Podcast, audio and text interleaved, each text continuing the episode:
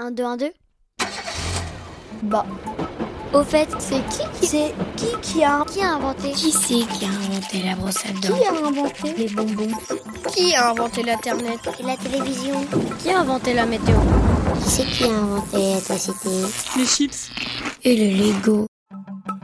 Qui a inventé Le podcast d'Image Doc Qui éclaire ta curiosité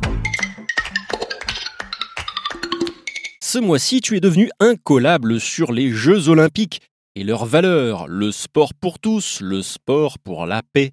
Incollable? Vraiment? C'est ce qu'on va voir avec ton grand quiz Qui a inventé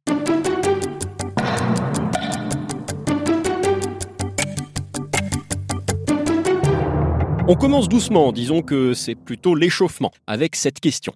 L'inventeur des jeux modernes était un aristocrate français, un noble du 19e siècle si tu veux. Quel était son titre de noblesse, son nom complet? Est-ce que c'était, réponse A, Vicomte Charles-Henri de la course à pied? Réponse B, Baron Pierre de Coubertin?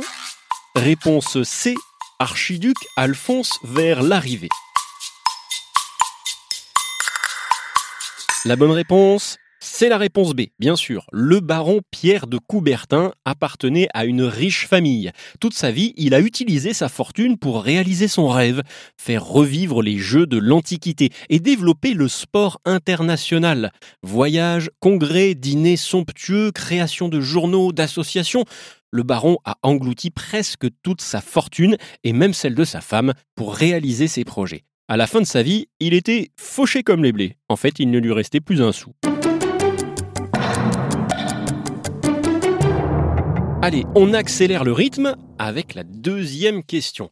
Dans quelle ville se sont déroulés les premiers Jeux olympiques modernes organisés par Pierre de Coubertin?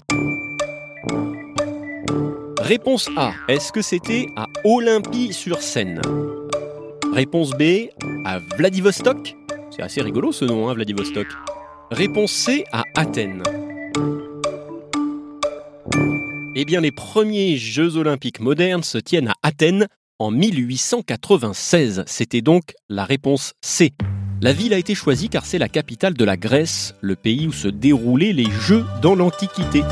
D'ailleurs, savais-tu que ces premiers JO ont failli ne pas avoir lieu? Le Premier ministre grec a d'abord refusé. Il trouvait que son pays n'avait pas assez d'argent pour tout organiser. Pierre de Coubertin a dû se rendre à Athènes en personne convaincre le roi de Grèce de financer l'événement et rallier les habitants à sa cause. Paris gagné, les Athéniens se sont passionnés pour les Jeux, notamment pour le marathon, une course d'environ 40 km. Elle a été remportée par Spiridon Louis, un paysan grec. Ce n'était pas un sportif, mais il était super entraîné à force de courir à côté de la charrette de son père, qui transportait de l'eau tous les deux jours à Athènes. Sa victoire a fait de lui un héros dans tout le pays.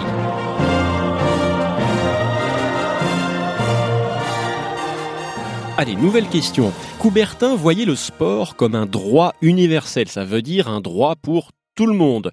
Tu as le droit de faire du sport, quel que soit ton lieu de naissance, ce que font tes parents, que tu sois une fille, un garçon ou que tu vives avec un handicap. Il existe d'ailleurs des Jeux paralympiques avec des épreuves pour les personnes handicapées. À ton avis, en quelle année ont eu lieu les premiers Jeux paralympiques? 5000 ans avant Jésus-Christ? C'est la réponse A. 1896, comme les Jeux olympiques d'Athènes Réponse B. Ou alors 1960 Réponse C. Encore quelques instants. 5000 ans avant Jésus-Christ, 1896 ou 1960 Oui, c'était la réponse C. Les premiers Jeux paralympiques se sont tenus à Rome. Au début, ils étaient réservés aux athlètes en fauteuil roulant. Aujourd'hui, ces Jeux comptent 22 disciplines et pour que chaque participant ait sa chance, on organise des épreuves en fonction du handicap. Les sportifs en fauteuil entre eux, les malvoyants avec les malvoyants, pareil pour les malentendants, etc., etc.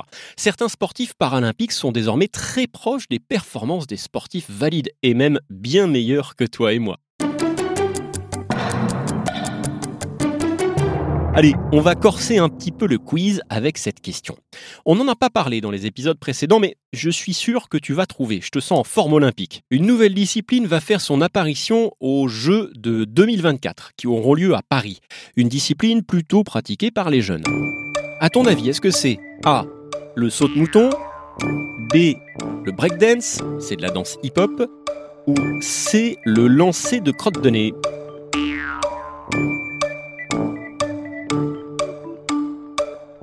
Alors, si tu veux devenir champion olympique, pas la peine de te mettre le doigt dans le nez, ni de sauter par-dessus ton petit frère ou ta cousine. En revanche, tu peux essayer le breakdance. Réponse B. C'est une discipline entre la danse et le sport où l'on réalise des figures au sol. Allez, entraîne-toi bien, les Jeux de Paris 2024, c'est dans 3 ans. Eh, j'ai dit pas les doigts dans le nez. Un podcast original, Bayard Jeunesse, Billy de Cast.